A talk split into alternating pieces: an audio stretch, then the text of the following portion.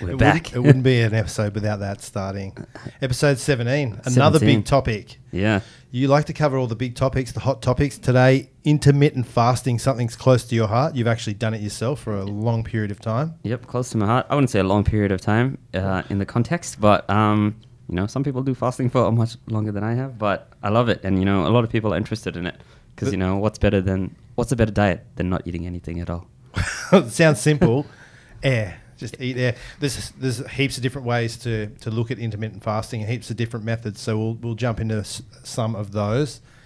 We will take some listener questions. We'll also look at some of the latest sports topics. There's some juicy things happening in sport, and then we'll go over the um, the game picks from last week, and then pick some um, new picks for this coming week or the next couple of weeks. Somebody's gonna have a dry scoop of shred matrix. Really, we'll see. You'll soon find out who it is. It's either me, you, or Hal.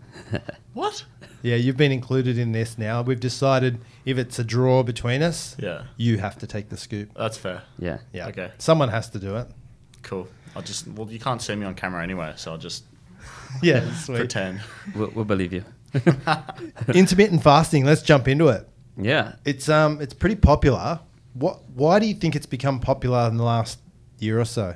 I think um, you know why it's become popular. Probably some high-profile podcasts. You know, um, Joe Rogan has had some uh, a few guests on there. Massage R and D sessions. Musashi, yeah, you know, we're talking about it now. It's about to explode. Yeah.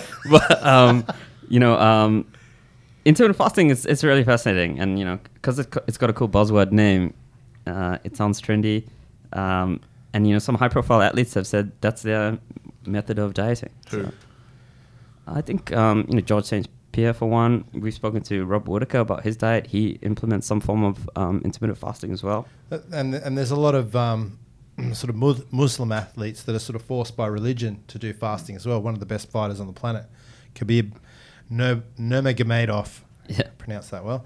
Um, yeah, he, he does sort of forced fasting through uh, Ramadan. Yeah, and you know it's across all sports. You see this in, in football, for example. Every year, a lot of players play um, while fasting for Ramadan as well. So Mm. So heaps of different types of fasting. So where, where did it? Where did this concept come from? Is is it like an ancient thing where we would sort of hunt for a period of time, feast, and then between the next kill, we would be forced to f- to, to fast as humans, or yeah, I guess evolutionarily, every single one of our ancestors would have practiced fasting involuntarily at some point. You know, just feeling hungry is a form of fasting. Mhm. Um, you know, every night everybody undergoes an overnight fast while you're sleeping. You're not eating. So um, it's you know essentially part of our life. Um, there's also, uh, I guess, a big spiritual aspect to to fasting. You know, monks, um, a lot of religions prescribe it. Um, there's, you know, the the meditative aspect of fasting, which uh, you know might sound a bit gimmicky, but uh, that's it's a, it's a big part of it, I think. Well, I, th- I think it is, and I, it is definitely the people that I've spoken to that have done it. It's definitely a, a bit of a challenge of the mind when you're like food is so accessible to us these days, and we're so used to eating or snacking every few hours, and then you take that away, even like for a short fasting period, and Mm. people start to go a little bit mental initially until they sort of get into the groove of it. But it is definitely it can be a, a spiritual thing. It Yeah. can be a battle of the mind. And you know, Miyamoto Musashi actually uh, talked about it. One of his uh, principles in the way of walking alone was um, do not um, do not pursue the taste of good food. But you know, uh, looking into a bit deeper, you know, he was involved in some Buddhist spirituality stuff back in the day, and uh, I think he practiced uh, intermittent fasting. We don't have his diet records from the 1600s. I'm sure. What uh, it- is that? What he said when you had a chat to him, or um, yeah, in my in my in my samurai dreams. so, So far, so these days though, why are people incorporating intermittent fasting? What, what would be the main few reasons? Well, I guess the main reason, the number one reason people are looking at it is probably weight loss. You know, um, there is some success that you can achieve from intermittent fasting for weight loss, and it's a good tool to to enable this. But how, in in, in um, you know, how this weight loss uh, happens in your body, the question is still unanswered. You know, um, is it from purely from this calorie restriction because you're not eating 24 hours a day, or you know, typically three meals a day like a normal person would? You're actually imparting a calorie res- restriction on your body, which is you know the foundation to all weight loss. Um, but then you know there are all these other metabolic effects, which um, the jury's still out on. Mm-hmm. Yeah. So I know we'll jump into some of the science behind it. Is is this a fad? Is it already dying off? Is it gaining momentum? I think we're at the early stages of um, something big, a massive tool for um, for not just weight loss, but for um, all kinds of you know um, all kinds of therapies. There's uh, a lot of a lot of me- medical interest in in intermittent fasting. Actually, uh, I've got a paper here. I'll just read it out. It's uh, it's from the New, Eng- New England Journal of Medicine. So basically, the most powerful journal in the world. Yep.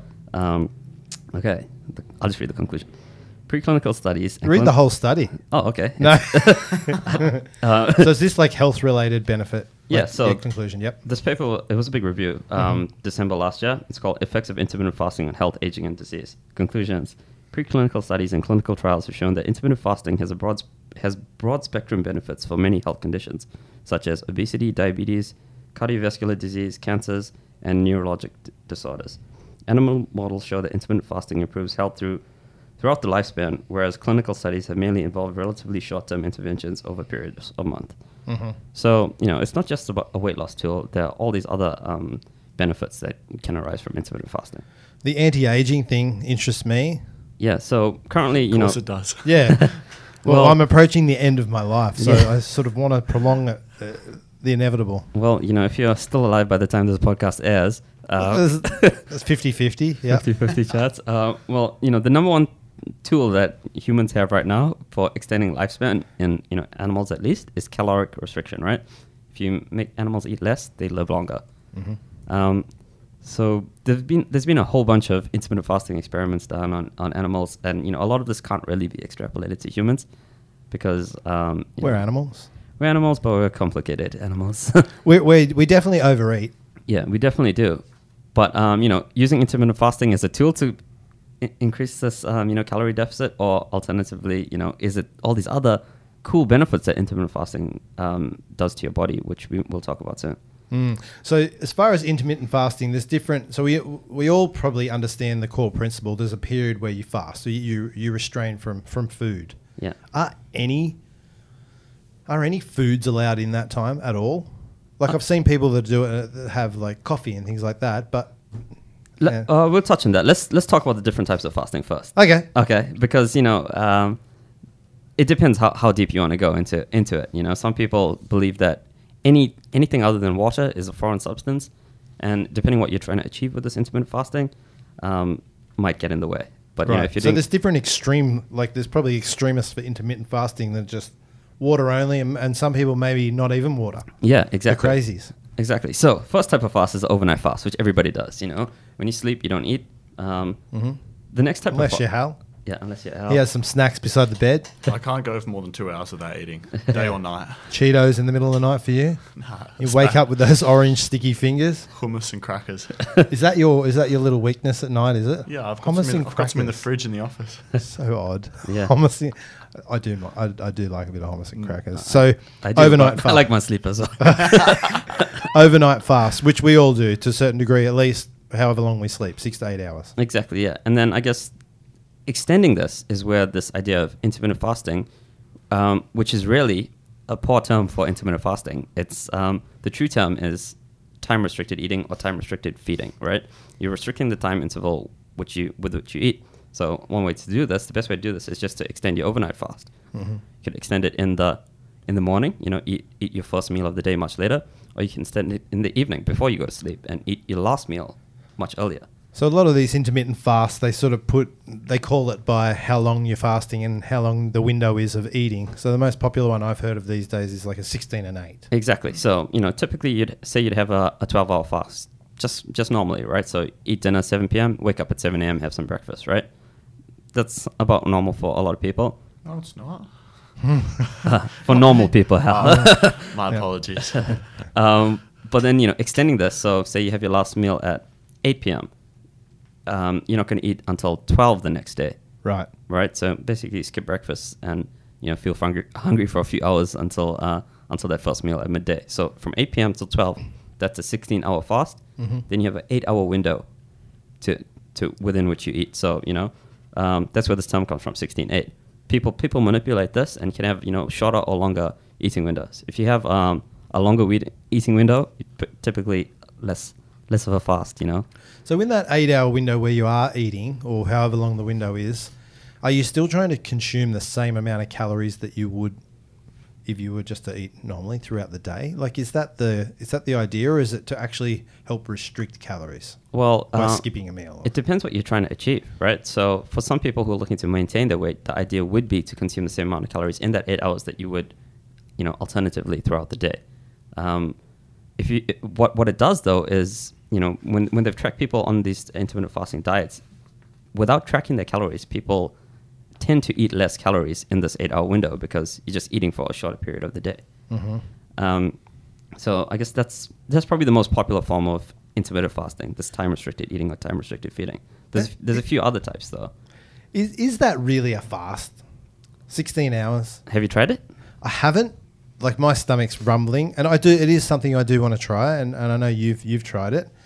Um, but I'm just I'm thinking like a true fast is is 16 hours really enough? Like, there's a lot of people that I know just skip breakfast, and then the actual first meal they have is lunch. There's a lot that just do that out of being busy or Hmm. or not being hungry first thing in the morning. There's a lot of people that just aren't hungry. So is it a true fast? Well, it's called it. It's a daily fast. We can It's call a it that. it's a week fast. I reckon. yeah. Well, the so- introductory. Maybe we call it introductory. introductory. so you know, a good way to ease into intermittent fasting is Let's to is to slowly change this window, right? So say say you can start with 14 hours. Yeah. You know, um, so eat dinner at 8 p.m. Mhm. You can eat your first meal by 10 a.m. Pretty easy to do, right? Easy. Extend that a couple hours. You know, so 8 p.m. You're gonna eat at 12 the Yeah. next day. Um, when I was playing with intermittent fasting, this I was doing this daily fast, and I went up from 8 p.m. dinner to uh, an 18-6 window. So 2 p.m. was my first meal, Right. and you know that's only a six-hour eating window, and it, it's quite hard to eat your daily calories in six hours. So uh, it Yeah. actually actually imparts a bigger caloric deficit. So when you are in that eight-hour window, where or however long the window is, when you are eating, are you still trying to spread your? Obviously, you're not able to get the amount of meals in that you normally would. Like some, a lot of people in sports are sort of eating anywhere between three to six meals a day, sometimes even more. So you're just having less meals, more calories within those meals. Yeah, so typically they, they are larger meals, but you know, there's only so much you can eat um, in, in one window, and I mean in one sitting. And some people that do these extreme fasts of say 20 hours and four hour window, you, you're going to struggle to fit three meals in four hours, Yeah, right? Unless you're Hal. constantly grazing. It's Three like a- meals in one like a- hour, easy. it's like a cow. Exactly. So, um, you know, Right. it, d- depending on this window, it's it's going to be a bit different. But there are other ways to fast, not just this daily fast. There's um, there's also alternate day fasting. So, um, you know, this is where you add a 24 hour fast, for example, a couple times a week.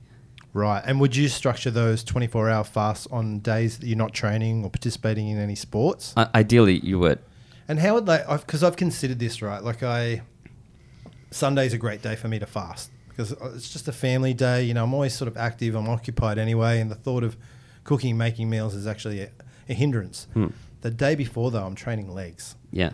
right? And and and I'm always concerned about getting enough protein the following day, obviously for recovery, for when I get back into my training on on the Monday, and ready to go again for the week. Is that is that a factor, or, or I know you're always saying sort of total calorie intake, total macro intake throughout a whole week. You should really look at rather than sort of day and time. So would that be an issue, like having a fast after the day after a really intense Um, training session? no. So, um, it, I mean, it it is it is an issue, but it's something that's not specifically studied that well to know that much about. You know, we know that you do need protein after training to recover correctly, but there are all these other benefits that are happening within your body um, during this fast, during especially a prolonged fast, like a full day fast. That's when you um, experience more of these these other benefits, and you know, there's benefits to, to inflammation and and the recovery process itself. The thing is, exercise actually amplifies the effects of fasting on your body.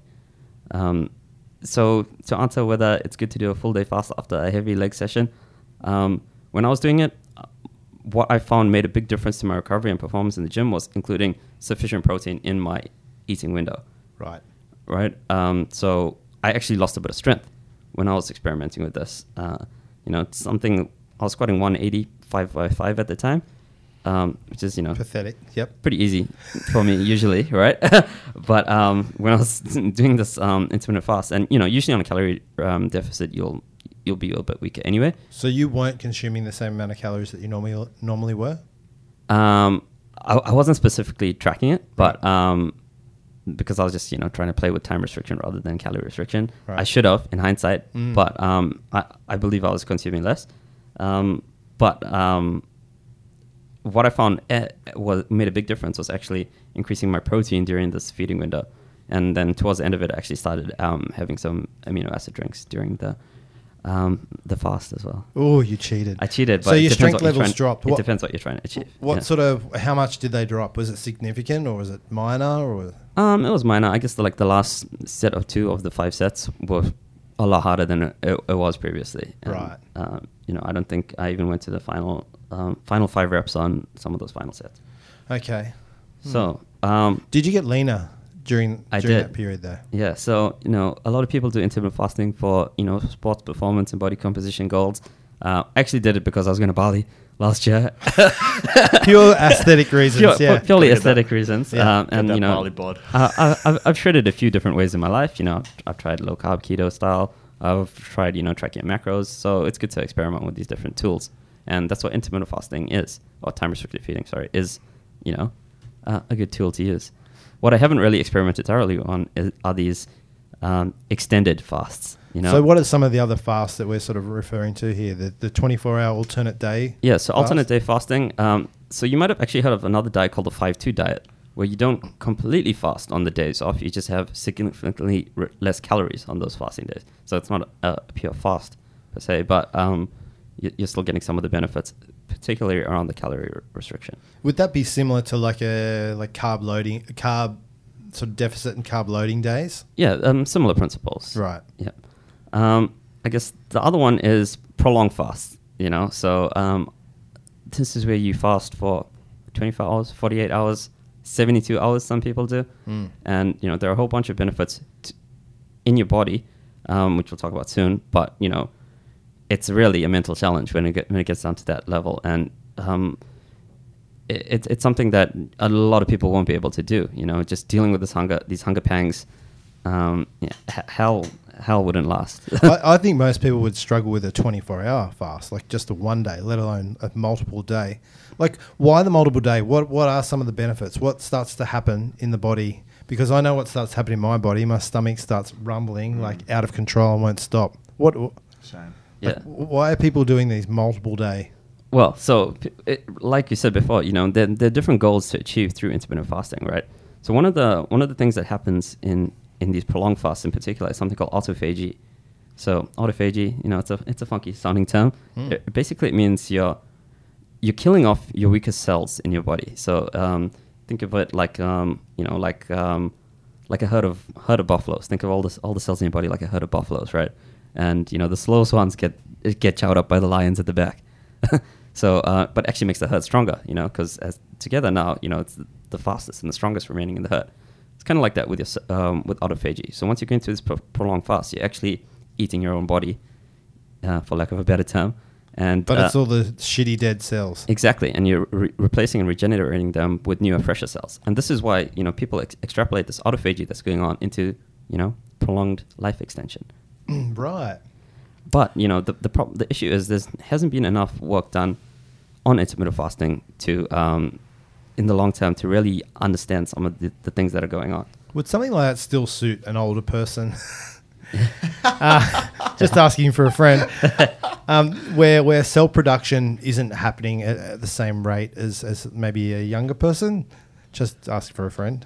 yeah, um, I'm. It, it, there definitely be um, benefits, and you know, when I'm an old man, this is something I'm going to practice for sure. Mhm. And um, there are definitely wise, wise old monks that have uh, have talked about this a lot. And you know, uh, even reading some of the some, I've read a couple of um, you know biographies and things, and you know, even Gandhi and Nelson Mandela and these kind of guys who you know, although Gandhi, Gandhi got shot at a bit of a younger age, you know, he was quite um, a good example. He was quite, um, you know, still still sharp into his older ages, and you know, Nelson Mandela lived until you know the nineties or whatever. Mm. So they, they both employed fasting principles. Yeah, uh, the, um, Gandhi was a big uh, proponent of it. So um, I've heard I've heard things like where people have actually fasted for a year. Yeah. Is this bullshit? Like I have I've heard stories where monks yeah, have just gone into this state where they haven't eaten for that, wouldn't you? You'd die, wouldn't you? Um, I mean, you, you'd probably die sounds for, like for a year, but you know, there, like there are some people that do very long, pro- prolonged fasts for you know a number of days and a, a week even, and it requires tremendous mental skill, and um, it's possible. Yeah. So, but the question is, are these life extension benefits coming from, you know, a calorie restriction, which we know can improve life extension, or is it coming from this autophagy and these, you know, um, other metabolic things that are happening? So one of the things that happens when you're in intermittent fasting is, um, you know, currently when we, with this constant refeeding, we're trained to um, run on, on on glucose, right? Mhm. And we talked about this on the keto episode that you know when you're on a in a keto when you're in ketosis, your body's producing um, ketones. You know, it's converting fat into energy, um, and you're running on a different fuel source. Um, what happens in intermittent fasting is you run on ketones, so um, you're not relying on this um, this glucose um, dependency that you know you typically do with constant refeedings. So what, what intermittent fasting does is actually triggers some something called metabolic flexibility, which is your ability, ability to, tr- to to switch between these two um, main main fuel sources. You know, glucose dependent or ketone dependent. Right. So uh, intermittent fasting is intimately related to keto, the ketogenic diet because you're running on the same fuel source. But uh, probably another reason why it's so popular because keto is so popular and people are extending it. A cool way to do intermittent fasting is you know employing some some some keto um, principles into your refeeding window, so you can do full ketogenic in, uh, intermittent fast, which some people have done with uh, good success. So what? Utilizing fat as an energy source within that window, Yeah. Um, combining the two yeah. principles. so um, it depends, you know, what you're trying to achieve with with this fast. Um, Yeah. But um, yeah, What about for athletes? Like like a prolonged fast like this, multiple days. Would you be would you be employing this in a period where you might have a week off training? Like, and if you're not having a week off training, you're silly. You should occasionally have a week off. yeah. Um, so would would this be good to do in time with that? Because I just I honestly couldn't imagine myself doing a multiple day fast while I'm training and doing jiu-jitsu at night. And just me as an example, and probably Yeah. applies to everyone. Um, well, it, once again, it depends what you're trying to achieve with intermittent fast. Like you know, if you're if you're trying to build muscle and perform at your best, we know eating eating the right foods and the right amount of protein Mhm. does have a, a known benefit to this. Um, if you're just doing intermittent fasting for the sake of killing off your your your cells, but you know, sacrificing um, sacrificing you know your performance for it, Yeah. i- is it worth it? You know, prob probably not. But you know, it, it's a tool that you can use um, while you're training. And you know, if you if you employ um, fasts on your non-training days, um, it, it, it's really subjective as well. You know, some people can train fasted. Some people can wake up in the morning, go to the gym, uh, and you're actually training fasted. You know, um, in this fasted state. Yeah, I think I've said before. I prefer to train in a, in a somewhat fasted state. Yeah. Um, I just feel clearer and less digestive issues and things like that. Um, Um, so, so, so there's a new study uh, published, you know, two weeks ago, right? Yeah. Um, it, it, it's interesting because they actually looked at this question of, you know, intermittent fasting and how it affects weight loss and your, you know, your m- metabolic, um, uh, you know, your, your metabolic process. state. Yeah, right? stay. Yep. So 116 people they studied in America, right? Um, intermittent fasting. So they had one group doing intermittent fasting, one group doing caloric restriction. You know, counting the calories. Uh, you know, tried to tried and tested way of losing fat versus you know intermittent fasting, novel way to to play around with um, with calorie restriction. Um, the intermittent fasting group did lose a bit more weight, so um, 1.17 percent versus 0.75 percent in the calorie restricted group. So this was over 12 weeks. Um, but the intermittent fasting group actually recorded less steps, so um, decreased activity while doing intermittent fasting versus this caloric restriction. You know, where you might just be constant feeding, but you know, restricting the total amount of calories that you eat. So why did they do less steps? Was that a planned thing, or they just didn't feel like doing as many steps? That was not a planned thing. That was just an observation from the study. Is that they did significantly less steps, and also um, they lost more lean body mass than the caloric restriction group. right. So they did lose some some muscle muscle mass. Yeah. So it was it was pretty interesting. But um, So There's- why would you do this? It's pure. It's sounding purely like weight loss to me. Like from a sports performance perspective, Yeah. unless you've got some sort of digestional issues. Uh, I know that's why, like we, we mentioned George St. Pierre before, a famous MMA fighter Yeah. from the UFC. He started to employ these these longer fasts because of some digestional issues that he was he was having um, as he was trying to put on weight to go up a weight class. Yeah. Um, and, and, and he found that this was a way to, um, to to help with that, to give the digestive system a break and sort of give it a bit of a reset. Mm. So other than sort of weight loss, digestive, and, and maybe anti-aging, like if you are purely focused on sports performance, this m- the prolonged fast may not be the way to go. You'd probably go with like a 16 and 8 sort of setup. Exactly, yeah. And, um, you know, making sure that the principles still do apply. You know, what you're trying to achieve, the base of the pyramid, you know, your total daily calorie intake, your macronutrients, um, you know, uh, like we said, timing is the tip of the pyramid. You know, the, bit, the what you what you take in in your feeding windows still applies, no, even if you're imp- implementing some kind of time restriction. What if you're trying to your intake of calories in that in that window? Say you're eating two meals, right, or three, even three meals, and the intake of calories in each of those meals is significantly more than what you would have done previously over sort of spread out. Yeah. Is that affecting things like your insulin levels and uh, the amount of protein that you can actually? Well, so um, that same study that we just talked about, the one that was published two weeks ago, um, they actually try to assess some of these metabolic parameters, right? So there's no difference in the fasting insulin levels between the calorie restricted group and the intermittent fasting group. Kind of bust that that you know your fasting insulin levels are going to be a bit different. Um, no difference in fasting glucose levels between the two groups as well. Um, no difference in hemoglobin A1C, which is you know a marker of insulin sensitivity. So, um, without going into too much of what insulin does, you know, um, um, it, it- your sensitivity to insulin is gonna affect your ability to you know um, deposit nutrients and uh, and burn fat as well. And also no difference in um, resting metabolic rate. So a few myths busted with that study, but once again, it was like a self-reported study uh, where they tracked them on an app, and it was only 16-8 fast, where you're not maybe getting the full effects of uh, you know a prolonged fast.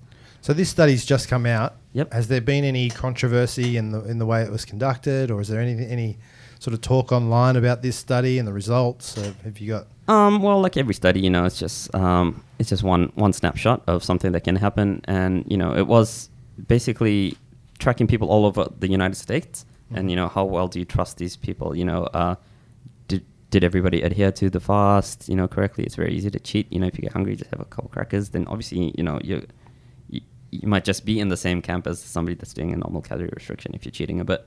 But you know, we have to assume that it, it was a good study, and um, yeah, this is this is just one of the findings. But going back to the original paper from December 2019, Mhm. right? So this is from New, New England Journal of Medicine, right? So this is some of the um, the benefits um, that happens during your intermittent fast: increased ketones, increased micro- mitochondrial stress resistance, increase antioxidant defenses, increase autophagy, which we just talked about, increase DNA repair, decrease insulin, decrease mTOR, which is um, you know uh, a trigger of muscle protein synthesis, and decrease um, protein synthesis. So during the fast, you actually have decreased synthesis, right? Um, That's a bad thing, though. it, it is a bad thing, but you know, um, it depends what you're trying to achieve. Yeah, okay. Once again, and if uh, you know, all things being equal, if you have sufficient protein in your uh, in your eating window, there are heaps of benefits in there. What what, what was the, the tou- what did it touch on with the DNA? Um, yeah, so um, increased DNA repair. So that's one of the one of the big benefits of it is you Mhm. know there's potential implications in cancer and you know stuff that I'm not too familiar with, but um, that's where a lot of the research interest is at the moment. At the moment. DNA repair and antioxidant. Yeah, exactly. So th- th- there's there's a lot of benefits, you know, to your metabolic and cellular health that um, are hypothesized to intermittent fasting that just haven't been studied yet. So we can't really make these kind of conclusions yet. So there'll be a lot more studies coming up in the next few years, definitely, as they start to see more and more benefits. They'll they'll trial it on more and more people, and Yeah. more and more studies. So you know, outside of sports performance, it's you know, it, it is for this uh, longevity benefit and the decreased you know occurrence of diseases like um, you know diabetes, cancer, obesity. These are the things that are being studied at the moment, and where uh, there's a lot of um, hypothesis that intermittent fasting can be a powerful tool there. Yeah. Well, it still applies to everyone, whether you're into sports performance or not. All of those things like decreased chances of cancer and longevity. Uh, that applies to everyone. Is this something like that you would recommend? Like, I know you're not ma- sort of making any recommendations. You're not Yeah. a doctor or anything, but like, would you recommend that people try this? I, I 100% recommend people try this. And, um, you know, i- if, if anything else, you know, you're probably going to get, a calorie uh, deficit. So, you know, make, make sure you're, you're trying it, trying to use it at the same time. Like you said, you know, just doing a fast for the sake of doing a fast because it's trendy and you're getting these things. Just remember that it might come at the cost of, you know, some potential, um, you know, protein synthesis. That's the only reason you did the fast is so you could tell people that you were fasting, isn't it? no, no. um, you know, I, I did for apps. it's a different reason. So there are different extreme levels of what fasting means. So Yeah. so water's generally accepted as as okay on a fast. yeah. Coffee, Coffee. So um, this is probably like one of the biggest questions. You know, Mm. what can I have when I'm fasting? Yeah. Well, number one, you can have water, right? And it depends how extreme into the fast you want to go, right? Um, water fills you up. It, it does, but you know, um, when when you go to sleep, um, part of the theories of intermittent fasting is that you get some this gut rest, right? You, food and anything that you have, any external substance apart from water, is a metabolic stress, right?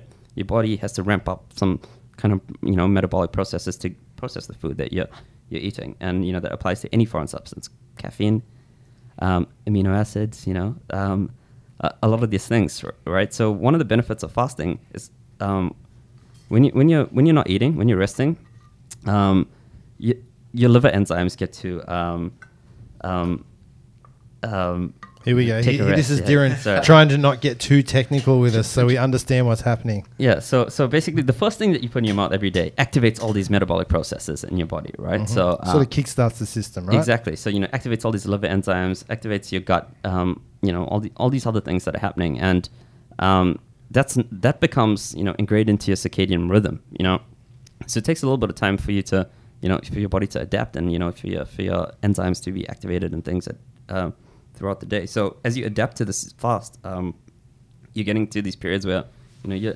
your liver enzymes aren't activated, and you know you are getting this autophagy of you know killing the the weaker cells in the herd, like we, we kind of just talked about. How long does that take to start to occur? Is that sort of multiple days, multiple weeks, or is that just happening from day one? If you've fasted from day one, Yeah. is it starting to kill off cells instantly? Um, that that's um, that's something that you know is, is still under research, and you know some some of the latest things that I've been um, reading and listening to is uh, you know some of the benefits only happen after about a year. Mhm. You know the fat loss benefits are you know something you experience straight away, but you know some of the longer term benefits um, do take a little bit of while for you you know for your um, metabolic adaptation to occur. Right. So this is something that you could safely employ for periods of uh, of a year and longer. It's not like uh, a lot of people that are on the keto diet sort of sort of shift in and out. They might do a few months or a few, six months, and then they'll jump off it for a bit. Yeah. So intermittent fasting is something that you can pl- employ ongoing. Exactly. So Safely. I think it's it's it's a really useful tool, right? And remember that it's a tool. It's um you, you could implement it into your way of life, you know, easily if if you if you're structuring everything correctly, and you know if you want to be in this, um, you know, calorie deficit or um, you know this reduced calorie compared to um, a constant feeding. But you know what you can do is you can increase what you're eating in the in the in the in the eating window, right? So there's another study, a, a mice study, right? So um, they fasted these mice. This would be relevant to you, Hal. yeah. Okay.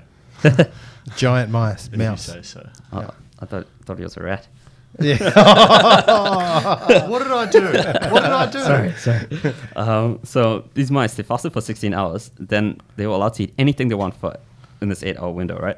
And think about the- Anything they want. anything they want. So all the cheese. What do they just like lay out a, a- platter? They- anything you want. No, they had to order from the menu. Yeah, right. Oh, if you put a, a mouse in some in front of some food, it's going to eat it. Oh. All right, that's, that's what they do. Yeah. So um, anything they want for eight hours, um, they couldn't gain weight even in this um, in this maximum refeed state. They couldn't gain weight, and they actually um, they actually gained more muscle mass. The fasting group in mice. What? Yeah. So it's kind of like you know um, So it's a little counterintuitive. bit, yeah, it's a little bit opposite to the human trials so far. Exactly. So there's a few mechanisms that are going on that nobody quite yet quite understands in intermittent fasting, right? So um, there are all these benefits to your health and longevity, but you know, what what what are the implications for sports and muscle mass? You know, it's still unclear. Mm. Yeah. Still early days, then I guess. Yeah, but you know, our, our ancestors did it, like I said, and you know, if you wouldn't, if you aren't able to function correctly on a fast, um, you'd be dead. You know, like um, you know, think back to cavemen. They Mm. they they weren't eating three meals a day.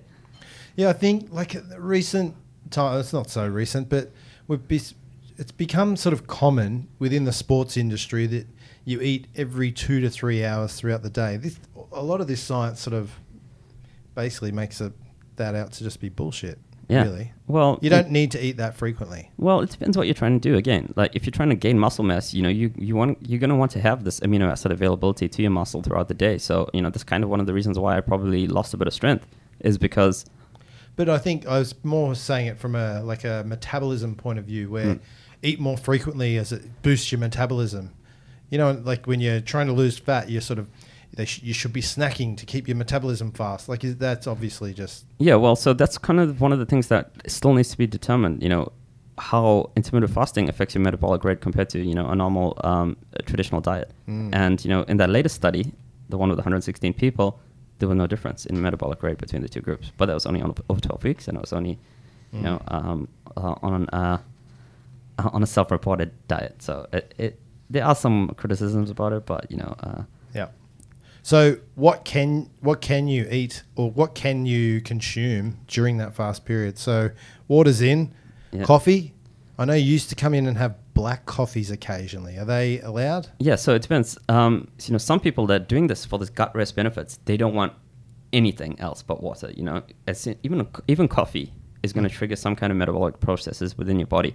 But if you're doing it for weight loss, you know, caffeine's actually gonna uh, gonna gonna help. Mm. You know, if you're doing it solely for this caloric deficit, caffeine, um, some black coffee during your um, your fast is gonna help a lot. Okay. And what about um? One, one of the things though is um, if you if you're not a coffee drinker, probably don't just start drinking black coffee in your fasting period, right? Um, it's, it's unnecessary. But if you are a coffee drinker, you know, stripping out food and stripping out coffee at the same time is is a lot to handle. You know, it's like a one-two punch. You're gonna get become a caffeine junkie and you're gonna be hungry. So, maybe ease into it. Yeah. Keep the coffee in for a while, and then eventually try to dump the coffee and see how you feel after that. Exactly, and I think easing into it is a big key. Um, you know, because I've played with this a couple of times, and um, starting the fast is very hard. You know, um, you get super hungry, right? So, Especially if you're accustomed to eating every few hours, like most people in sports would be. exactly. So wh- what I found really useful was to do like a week of quite low carb eating, and then go into an intermittent fast because you know you're kind of already practicing with some kind of restriction, Mhm. you know, macronutrient restriction. But um, um, it, it just kind of preps you mentally to, to go into this. The more we talk about this, I'm starving. Yeah. Me I'm so hungry right now. Yeah. The more I talk about being hungry, Well, that has to be a mental part of it. as It well. is, and I think that's probably one of, if not, you know, the biggest benefit is, um, you know, this primal fe- feeling of hunger, and it's not controlling you. You know, you're controlling your hunger. Uh, I think we talked about this. So term. make hunger your bitch. Exactly. Um, equ- equanimity, right? We talked about this term before. The ability to stay calm, um, you know, uh, despite an external pressure. Can't do it. Yeah. Yeah. Well. No, it makes sense. It's it's good. Like it's it's great for the body, but it's Yeah. also a bit of a mind game as well. It can help train your mind exactly. and, And, you know, help you realize you don't actually. It's okay to skip a meal. It's okay to skip a couple of meals. You're gonna survive. Yeah, you know how many people go their entire lives without really even you know feeling a little bit of hunger. I know. Uh, a- a lot of people, you know, Most people you know, oh, you know, when I was growing up, uh, if you, on you know, the hungry streets of South Africa. no, no, no, everybody's like, uh, you know, you hungry? This boy hasn't eaten for three hours. Well, Somebody get him some food, you know. well, that's parents these Yeah. days, and especially with my kids. You know, like they'll you're constantly asking them, "You you hungry? Do you want do you want something?" Like we just pamper. Yeah. I don't think they've ever gone hungry, and if they do say I'm hungry, it's a surprise these days because we're just force feeding our kids. You get chubby little kids. Yeah, and you know, you look at, um, you know, e- even even Hal, Hal lives better than kings of hundred years ago. You know, Thank you. Uh, I'm, talk- I'm talking about your food, but. Uh, Treat yourself. uh, you know, health. you know got this uh, excess, you know, all these healthy foods, um, you know, never feeling hungry. Even you know, a king, the kings and queens of hundred years ago, Mm. probably you know, did experience some kind of hunger, and you know, um, you know, don't live as well as we do today. Yeah. Didn't Yeah. have two minute noodles back then. Exactly. Oh, that's the uni diet, mate. Sure is. Yeah. Yeah. So um, yeah, it's, it's it's pretty interesting. So what about um? Okay, free form amino acids. Yeah. So when so you're not actually digesting them, but obviously they're Well, they, they do get processed by your by your liver as well. So you are triggering this, you know, um, stopping this gut rest and triggering this uh, enzymes to be activated. But, um, you know, w- when I was doing it specifically for the goal of a calorie deficit, I started including electrolytes and um, amino acids into my uh, into a little drink that I was drinking while I was while I was fasting. Sorry. Right. And and how far in did before you started to to utilize that? So obviously got to the point where you were just going, Yeah. okay, I'm losing muscle, I'm losing strength.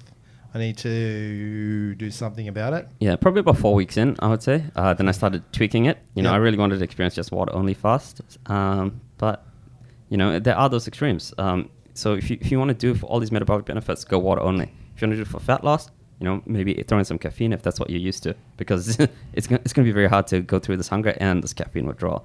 If you are, you know, trying to gain strength and you know, trying to, um, you know, op- optimize your, trying to get some of these benefits from intermittent fasting, but don't really want to compromise your performance, then you know, probably best to include things like electrolytes and amino acids during your um, your um, fasting window. Mhm. Although then it becomes, you know, not not a pure fast.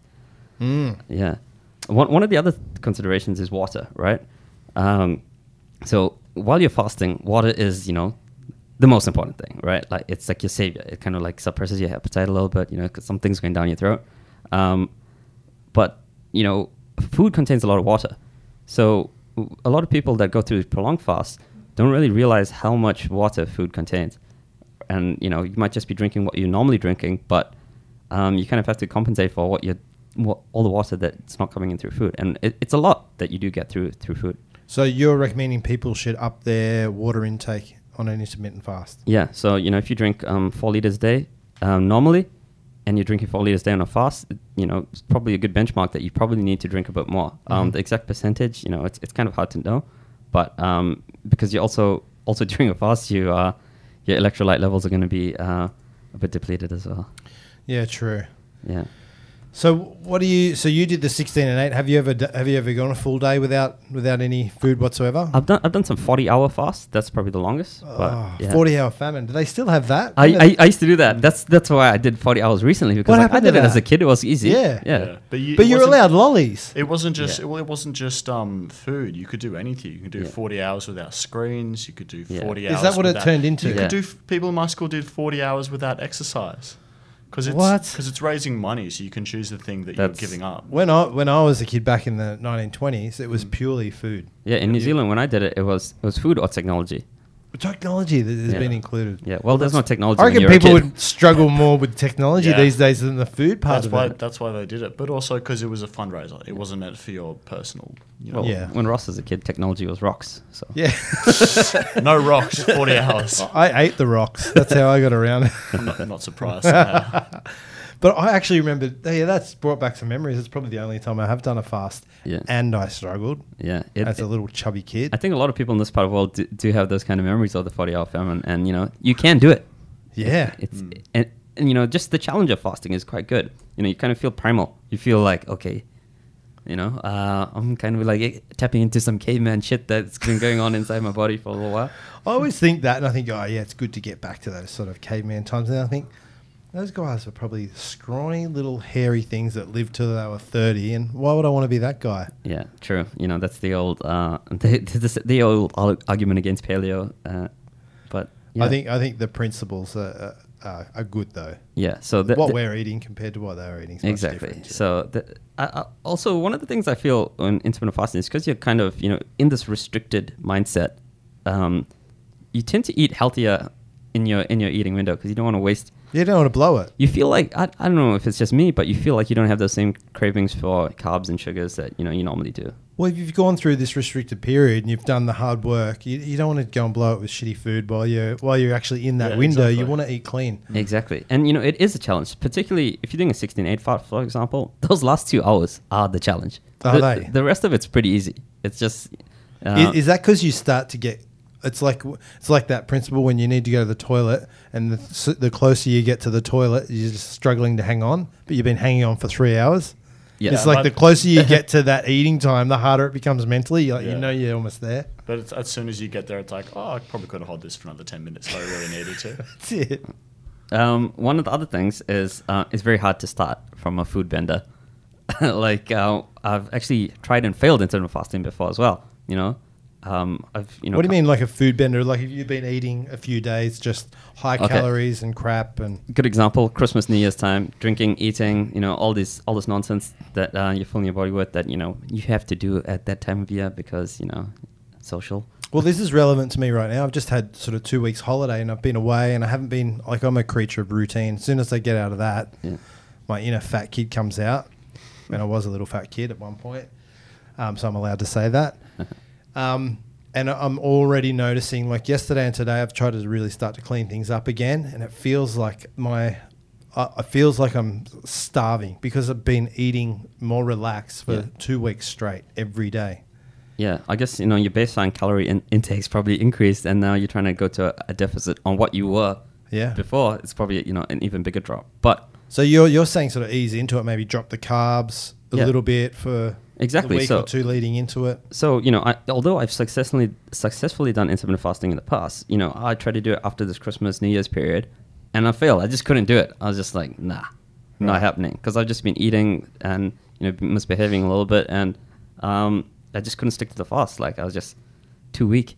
Um, so it is good to kind of prep yourself with a little bit of a you know a low carb week or some kind of restricted week before heading into it. If you are doing the, the traditional 16 and 8, the, or the modern sort of 16 and 8 intermittent fast or restricted eating, when would you be recommending people train? Within that, um, within the fasted period or No, I, I recommend training um, in the window of eating? in the window of eating, or most importantly, where you can get protein immediately after training. Mm-hmm. So um, I was training. Um, so I was doing the um, the morning fast. Let's call it that. So you know you extend your your, your fast in the morning um, and training in the afternoon. So I was you know able to get in a nice big dinner after training because that you know the post workout protein is still quite important, and you know probably even more so in an intermittent fast. That seems to be the most popular one. Where it's the, it's the morning fast. Yeah. I'd be interested to speak to a few people that are trying an afternoon. You know, like your dinner. last meal is at 2 p.m. Yeah. Well, I know a few people that have tried that and then tried morning training as well. Yeah. Um, it, it is very hard to, to do because you, you do feel quite flat, but uh, you know it's possible. Yeah. So it doesn't really matter the time at which you do it. It's more the, the, the window of time in which you choose. Well, if you want to perform and you know within your training, and also you know, so if you look at fueling your training, you want to have kind of a, you know a pre-workout meal, so you've got amino acid availability and, and you know um, things like that in Mm. your uh, in your body while you're while you're training, and also that access to you know um, protein and carbohydrates immediately after training to um, to get that refeeding and optimize recovery. So if you can fit your training within your, your eating window, that's good. If you can't, if you only have a four-hour eating window, um, you know it's it's subjective and it really depends on the person. But um, if you're if you're training in a glycogen depleted state, which is you know what you're going to be on when you're fasting, uh, you know make sure you have sufficient protein because you can break down your muscles. Mate, I think you've um, summarised it all perfectly. Is there anything else you want to cover off? Is there anything interesting? I know you've come armed with heaps of notes today because this is sort of close to, to what you've done in the past. Um, yeah, so um, one of the things I didn't really mention, which I kind of touched on, was sodium. So when you're fasting, your body's excreting sodium at a much faster rate. Really? Uh, yes. So is that why you incorporated some electrolytes as well? Exactly. So, um, and your sodium intake from food is a lot lower because you know Mm. you're not constantly getting sodium because most food contains salt um, throughout the day. So, I think paying attention to sodium, water, and electrolytes is, is going to be quite important. Can you put some sort of Himalayan rock salt in your water, or is that considered a no-no? Um, you, you can, but you know, once again, if Does- it it's that extreme. If you're trying to go full full extreme and get all the benefits, you know what what a little bit of salt here and there does uh, is probably not going to do a lot of those. There's so what would you add some salt to those meals that, or just Um, I, was, As I, a was- way- I started drinking the electrolyte um, electrolytes during um, during my fasting window. So remember, I, I, switched to electrolytes and amino acids just to optimize my uh, my fast. Um, there are some cool uh, cool novelty novelty um, um, interesting facts about intermittent fasting. okay, far away? Paracetamol toxicity is more common in people who are fasting because So if you're fasting and you're taking Panadol, or, or let's not mention any brands, paracetamol, yeah higher chance of toxicity. Yeah, because um, I guess you know your liver enzymes aren't as Ah, yeah. activated to process this um, Right. there's paracetamol, and you know it, it. So that's definitely an important factor to consider. Yeah. So you know, taking medication. What Yeah, about if you're getting, what if you're getting like hunger headaches and stuff like that? You're in a real situation then, Yeah. aren't you? Well, Well- I always recommend taking that kind of medicine w- with food. Exactly. I know. Yep. So um, another thing, um, alternate day fasting was studied in asthma and obesity, and it's shown to actually reduce um, asthma and obesity with alternate day fasting. You know, this full day fast. Really? Yeah. Obesity makes makes sense. Yeah. The asthma part, like, where's the link there? Well, Is it inflammation? Exactly. So there's a whole question about you know the eff- impact of intermittent fasting on inflammation and all these inflammatory processes within your body, and that affects you know conditions like asthma, conditions like you know eczema and things like that. Is that is that? Uh, and this is just me, just brainstorming. Like, is that because you're actually giving your chan your gut a chance to just sort of reset or recover or take a break to get back to its sort of preferred or normal state without constantly loading it with food? Or? Exactly. And you know, think about food. Food is a metabolic stress. You Mm. know, S- food and exercise are stresses to your body that you you know you adapt to exercise to, um, you know, get better at handling the stress. Likewise, your body adapts to the food that you're putting in to uh, you know to uh, adapt to this metabolic stress that you're you're giving it. But you know, if you give your body and your gut a rest, there are benefits that can come from that. That's interesting for asthma. Yeah, I'm an asthmatic, so Yeah, I was as a child and grew out of it. But yeah, that's so interesting. I know diet was super important for for asthmatics. yeah. So um, I think that's about it. Yeah, I, think you've covered heaps. Like it's like I've learnt heaps. I didn't really like I've obviously knew that you were doing it, and I've spoken to a lot of people, and so I knew the basic principles of inter- intermittent fasting. But I think you've covered it beautifully today. Cool. Yeah, and there's still some, you know, un- unanswered questions. You know, does do people improve their metabolic flexibility during long-term um, intermittent fasting or time-restricted feeding? More You know, more studies needed. more studies needed. You know, do um, do how how does your ketone levels change over time? You know, like when you're ketogenic diet, you know, you know that your blood ketones tend to um, get higher the, the longer you're on the ketogenic diet. You know, is it the same for ke- uh, for intermittent fasting? You know, does a ketogenic diet mimic the effects of intermittent fasting, or the Mm. other way around? You know, does intermittent fasting uh, mimic some of the benefits of the ketogenic diet? You know, some of these questions still need to be answered. And you know, what what works better, keto or intermittent fasting for for uh for, for running your body on a ketogenic diet? You know, is it better to um, have this you know low low uh, low carb um, high fat diet consistently, or is it better to you know have this time restricted feeding where you, you're forced to run on ketones and I, uh, I, I think an intermittent fast, just having done the keto diet for a long period of time, like the sound of an intermittent fasting style diet is definitely, I think the long term approach would be much easier than trying to maintain keto, like a keto diet for long periods of time. Yeah. And and the good thing about um, you know time restricted eating is you know it it does change your um, your circadian rhythm as well. And you know when you adapt to it, it becomes easy. It- Mhm. you know you you forget that you're even fasting. Um, and yeah, it's definitely a, a great tool to play around with. Beautiful. Cool. Any questions, Hal? Well, if anyone's got any any um, any questions on intermittent, intermittent fasting, hit us up. Yeah. Send um, any emails to podcast at masashi.com or via social media and we'll follow up. What else is, what, do- what do we got? Hal, what's up next? We have some sports news. Cool. Sports news. Let's get into it. This one, hot off the press. the Hot. LA Lakers have just won the NBA title it won't be hot off the press by the time we air this episode, but No. there you go. Yeah. LeBron James, four rings, is it? Yeah. Yeah, Did- and four finals MVPs. What was the final score? Uh, oh, he, he got finals MVP as well. He did. It was 106 to 86, I think. Flogging. Yeah, crazy. But you know, Lakers Lakers had some extra extra motivation this year. You know, doing it for Kobe, wearing the Mamba jerseys. Mm. Mm. You know, I have good memories of uh, Rondo playing against the Lakers back in the day, uh, and you know, he was like quite a fierce rival of Kobe's in some of these finals. And you know, now he's done it for the Lakers in the Lakers jersey. Well, they didn't win it in the uh, in the Mamba jerseys. Yeah. Well. Oh, yeah. That's pretty cool and, and good for everyone in LA at the moment. Yeah. Because that that state is California's still on like major lockdown and Fires. and- fires. Yeah, what a shitty time they've had over the last six months. So that, that's good to um Mm-hmm. to win that. Good for morale. Yeah. Yes. Everybody thought it was going to be the Clippers as well. I know since the beginning of the season, so at least one LA team won. yeah. Um, in other news, Conor McGregor has agreed to fight Dustin Poirier. Poirier, Yeah, how do you yeah, he's pronounced it pretty well. Yeah. On on one condition. Do you know what the condition is? What's that it that? happens this year. Yeah. Yeah. Saw this.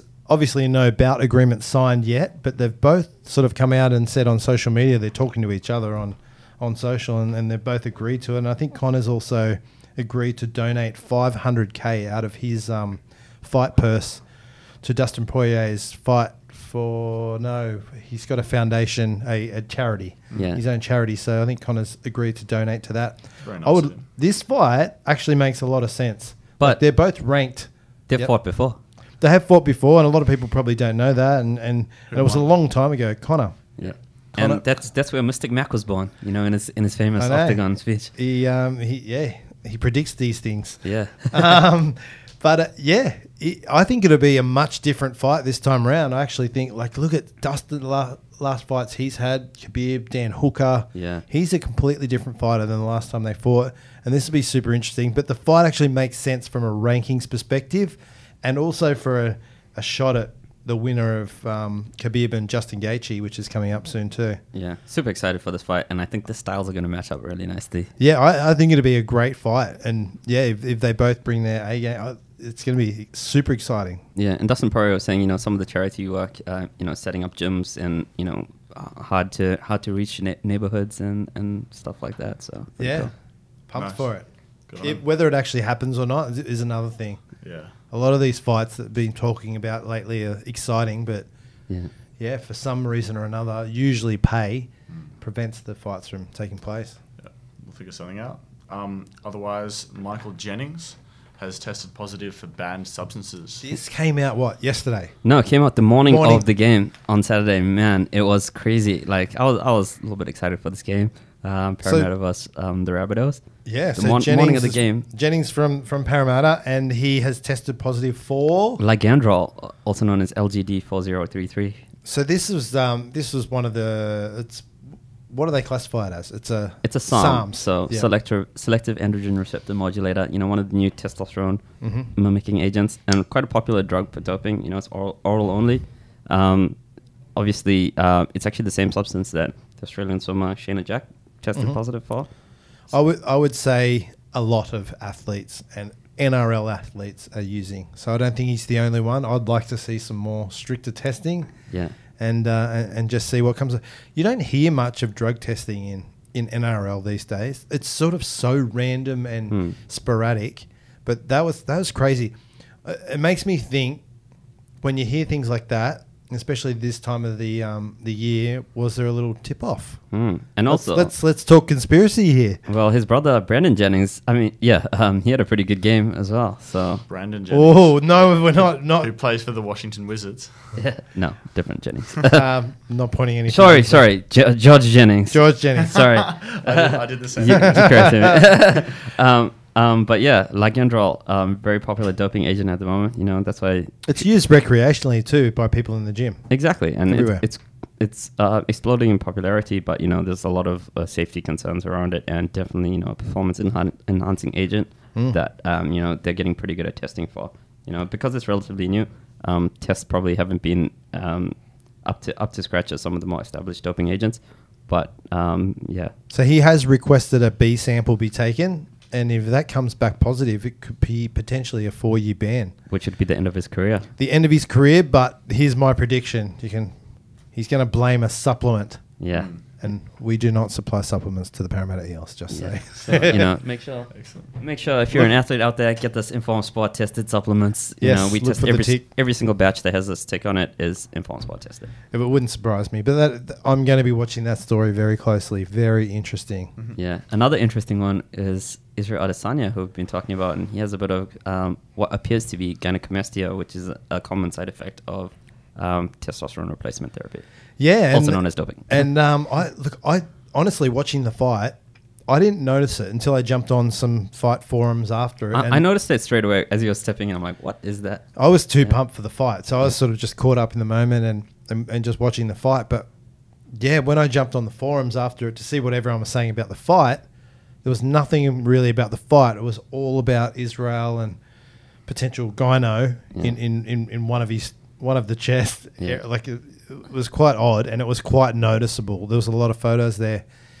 But it, could, it could be anything, you know, and it's only on one side. So I think um, I was listening to an interview that you know US, USADA is even going to look at some of the MRIs of this. And yeah, I think he's been fairly open. He's had some MRIs yeah, and some he said he, tests he doesn't know what it is. He doesn't know where it came from, and Look, I'm skeptic. I've always got my skeptic's hat on, and I've um, always on the optimistic side. I always think everybody's innocent until proven guilty. I think you're the opposite.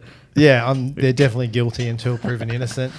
If it's something like that, mate, stands out for me as just yeah, you're on something. Like that just doesn't happen between one fight and another unless it's like a cyst or a growth.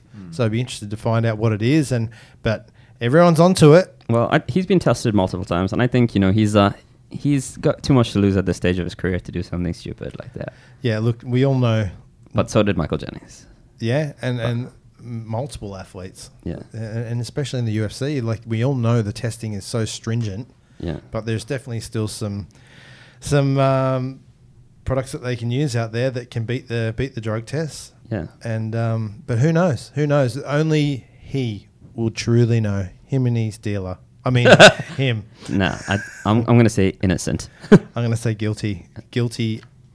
Heavily guilty. I'll, I'll I'll say definitely innocent. You know, because uh, he's um he was fighting a guy much more jacked than him, who I thought was definitely uh, probably right. Paulo Costa, probably on He- something. he's on something too. Yeah. Speaking of, um, I guess our next one, next Carlos topic. Ulberg Yeah. is getting his, an opportunity at a UFC contest. Yeah, Yeah. so Musashi athlete Carlos. Yeah, Been So- with us for quite some time. The Australian listeners probably might not be familiar with him, but he's a, he's a New Zealand athlete. Yep, fighting out of um, City Kickboxing. Um, r- really, really um, powerful, strong athlete. You know, king of the ring, New Zealand champion, and um, it's going to be exciting to see how he goes in MMA. I'm sure he's going to, you know, He's had MMA fights before, but he's um, he's got a chance on the Dana White's Contender Series coming up in Vegas in what a few weeks' time, I think. yeah, So, and he's in the middleweight division, which Yeah. is interesting because he's got a, a world champion teammate in that division. yeah, and a, fellow Musashi athlete in that division, Robert Whittaker, as well. So, That's right, yeah. So, Um, yeah, super excited for Carlos and his uh, debut. So hopefully he kicks some ass. Good and luck. What an awesome guy! Yeah. Carlos is a great guy. Coolest so, guy. Good luck and congrats, mate. Yeah. Well done. We have some game picks. So I will briefly recap last week's picks. In Yes. The, N- in the NRL, uh, Deeren took the Panthers and Ross took the Roosters. Oh, in no. the AFL, Deeren took St Kilda and Ross took the Bulldogs. Oh. Ross took the Celtics. Deeren took Miami. Uh, Deeren took, or you both put, took Liverpool. And then Mm-hmm. Deeren took Adesanya and Ross took Paul Costa. So Paul. Deeren, while um Ross, you got one right, which was Liverpool, where you both picked Wow. correctly. Deeren got every single pick correct, so he essentially swept you. Don't call me Mystic Mac for nothing. Did you put any money down on this little? Uh, I did, but I didn't win anything. so what? What's in store for me? What do I have to down today? I one, think you know, t- mate. one spoon of You- shred matrix powder. You have picked the, the like the finest powder Well, you with picked the the- best taste, like passion fruit flavor that tastes amazing. Use a spoon, mate. yeah. oh yeah, You true. picked um you picked the deluxe powder for me, so you know had to had to return something tasty. Next week, next time it'll get a bit dirtier. I think. You yeah, can't do a whole spoon. That's Of course not. you a- can. What is that? A proper serving size? Doesn't matter. it'll be fine. Don't This worry would be about so it. easy. Watch this. It's just- Is that a whole? Is that enough? We'll let you Sure. we'll let you slide with that. Yeah. Mm. Don't put it Mm. back in. Some nice uh nice green tea extract in there. It tastes it tastes great as a drink. you Uh, really got to not- breathe it in.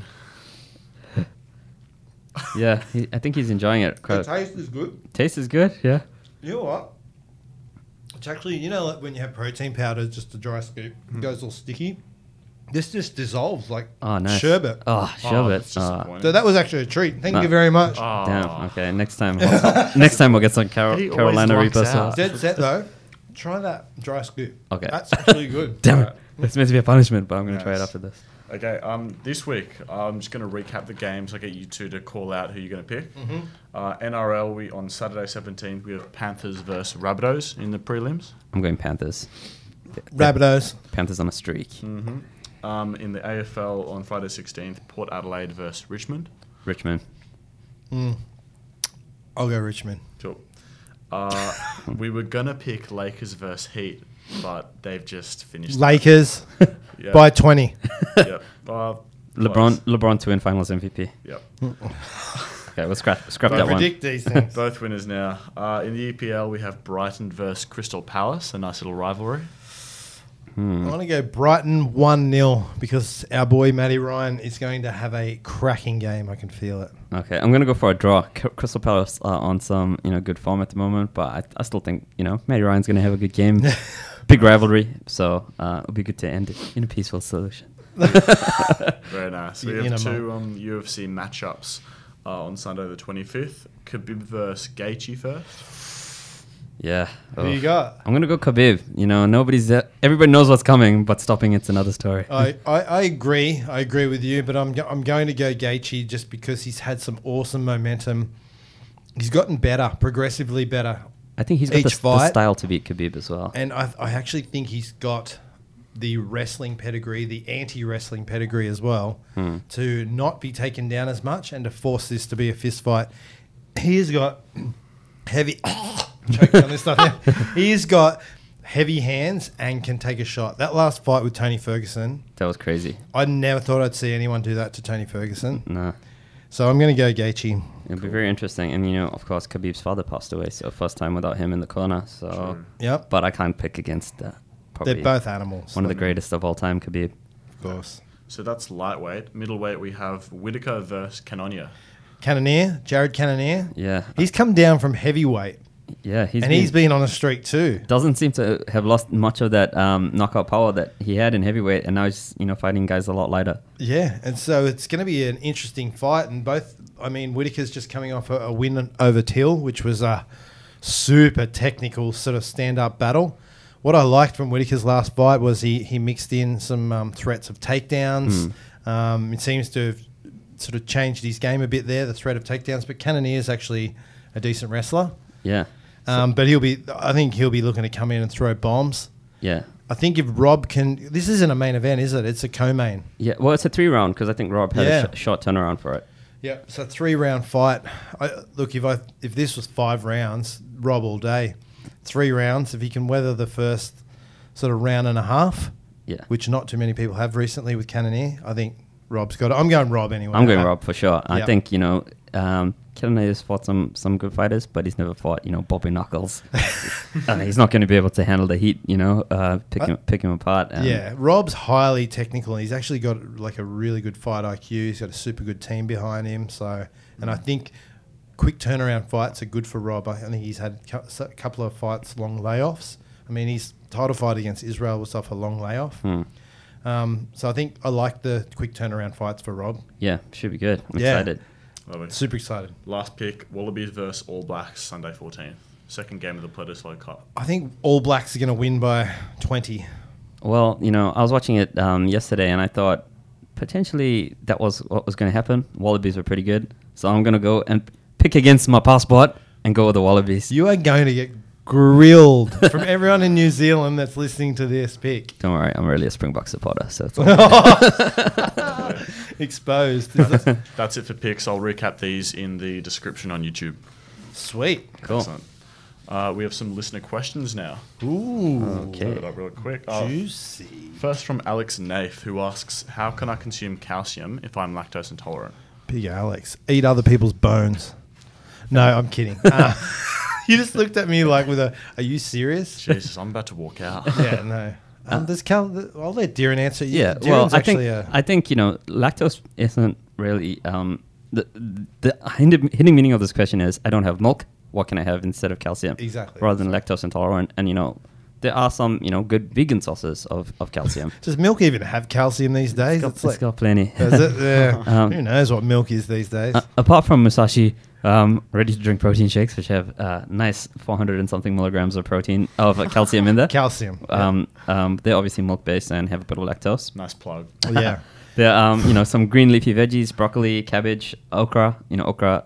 If you guys know bindi, it's like one of my favorite things. Are you getting enough through those food sources though to get your daily requirements? Well, um, you know the daily re- requirements of calcium are, are pretty high, and you know it's actually particularly higher for women and older women um, to prevent osteoporosis. But um, uh, you know, calcium from food actually has significantly better um, bioavailability than you know calcium supplements. But there's always calcium supplements. If you're lactose intolerant, just Yep. take a calcium sup. Easy. Yeah. There you go. Next one from Paul Sellers. Are there any negative side effects of creatine? Darren, I Yes. think you can answer this one.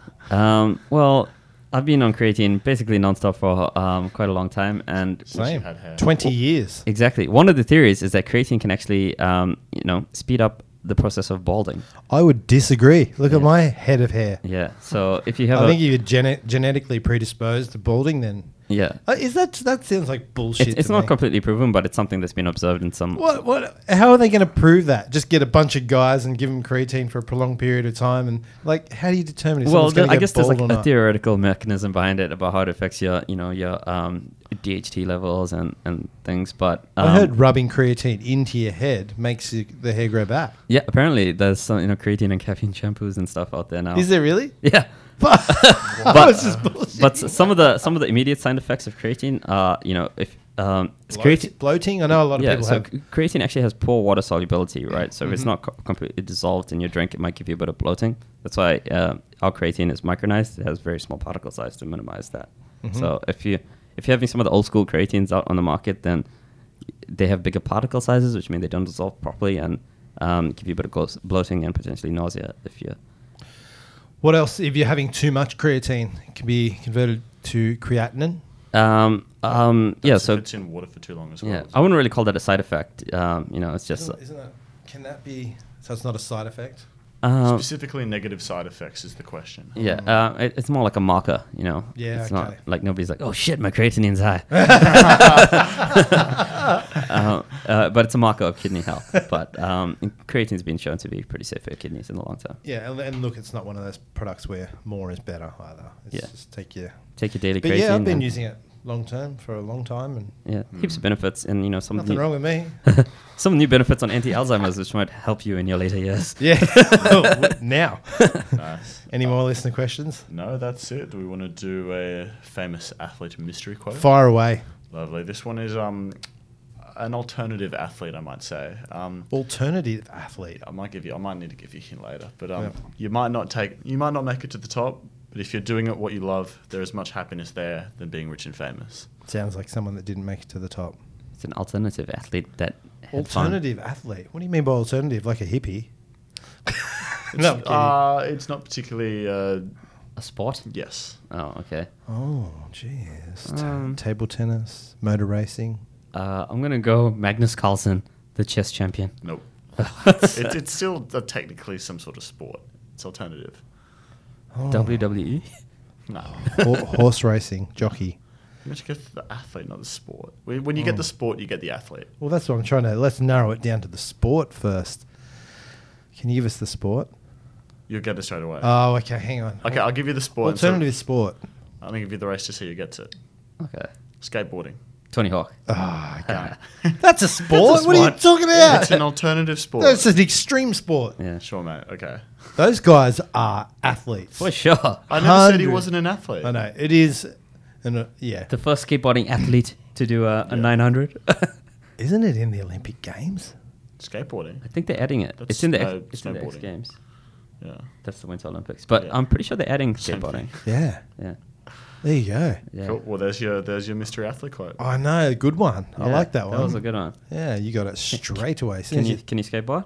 I used to skateboard a fair bit. Me too. I was a little skater boy at one at one phase. Go go back as an adult. If you ever skated as a kid, go back as a, an adult and try and skateboard. You watch how much you lose your like center of gravity and all that sort of stuff if you haven't been doing it. True. Like you could rip as a kid, and like I skateboarded every day as a kid, and now when I jump on one, I, I don't know, I feel goofy, and I'm I still Goofy. wakeboard and. I'm a goofy footer, actually. Oh, nice. Um, but I still wakeboard and pun. surf and Yeah. things like Ah. that and do that fine. Yeah. But yeah, skateboarding for some reason. Nice. There we go. Get back with your inner child and Yeah. Jump on a skateboard. That's it from me. I think we're ready for a Miyamoto Musashi quote. Miyamoto Musashi quote. Okay. Are you I don't have the music this week. It got banned after I put on that um that that music from last week's yeah, that was a episode. bit, a bit too weeb. yeah. Okay. I'll just read it in a nice spiritual voice. Please. Okay. It is only through practice can you find a rhythm. Rhythm is, exists in everything. Even there is a rhythm in being empty. Appropriate quote because in intermittent fasting, your stomach is empty. So you know, getting into you relate quite everything. That was quite a literal. yes, very literal But, you know, Through get- practice, get, can you um, find a rhythm? That makes sense. rhythm yeah. exists in everything, right? So you know, like your training, you get into the rhythm. Like your diet, you get into that regular rhythm. You know, now that we're back in the office, I'm not snacking on snacks in my pantry all day long, and you know, I'm back in that daily rhythm. Uh, um, things things are working better for my diet in particular. Uh, but with intermittent fasting, you know, you can get into the 16-8 rhythm, and it gets easier. It does. How long does it take to get easier? It depends on you. You know, it depends how resist- resilient you are to that feeling of hunger. How long did it take you? Uh, I, I, was, I was pretty good the first time around, but then you know when I wasn't in the rhythm coming off this January, uh, December, January uh, Christmas food bender, Struggled. struggled. So, uh, but yeah, probably just getting into the rhythm of regular life. Then too busy to focus on the rhythm of my diet. True. Good way to end the episode. Thank you so much, everyone, for listening. If you want to submit a question, podcast at musashi.com or on social media. Leave a review on YouTube. If you want to watch our ugly heads on YouTube, you can. Otherwise, listen on Apple Podcasts and Spotify. Thanks, everyone, and we'll see you in the next episode. Musashi out. Out.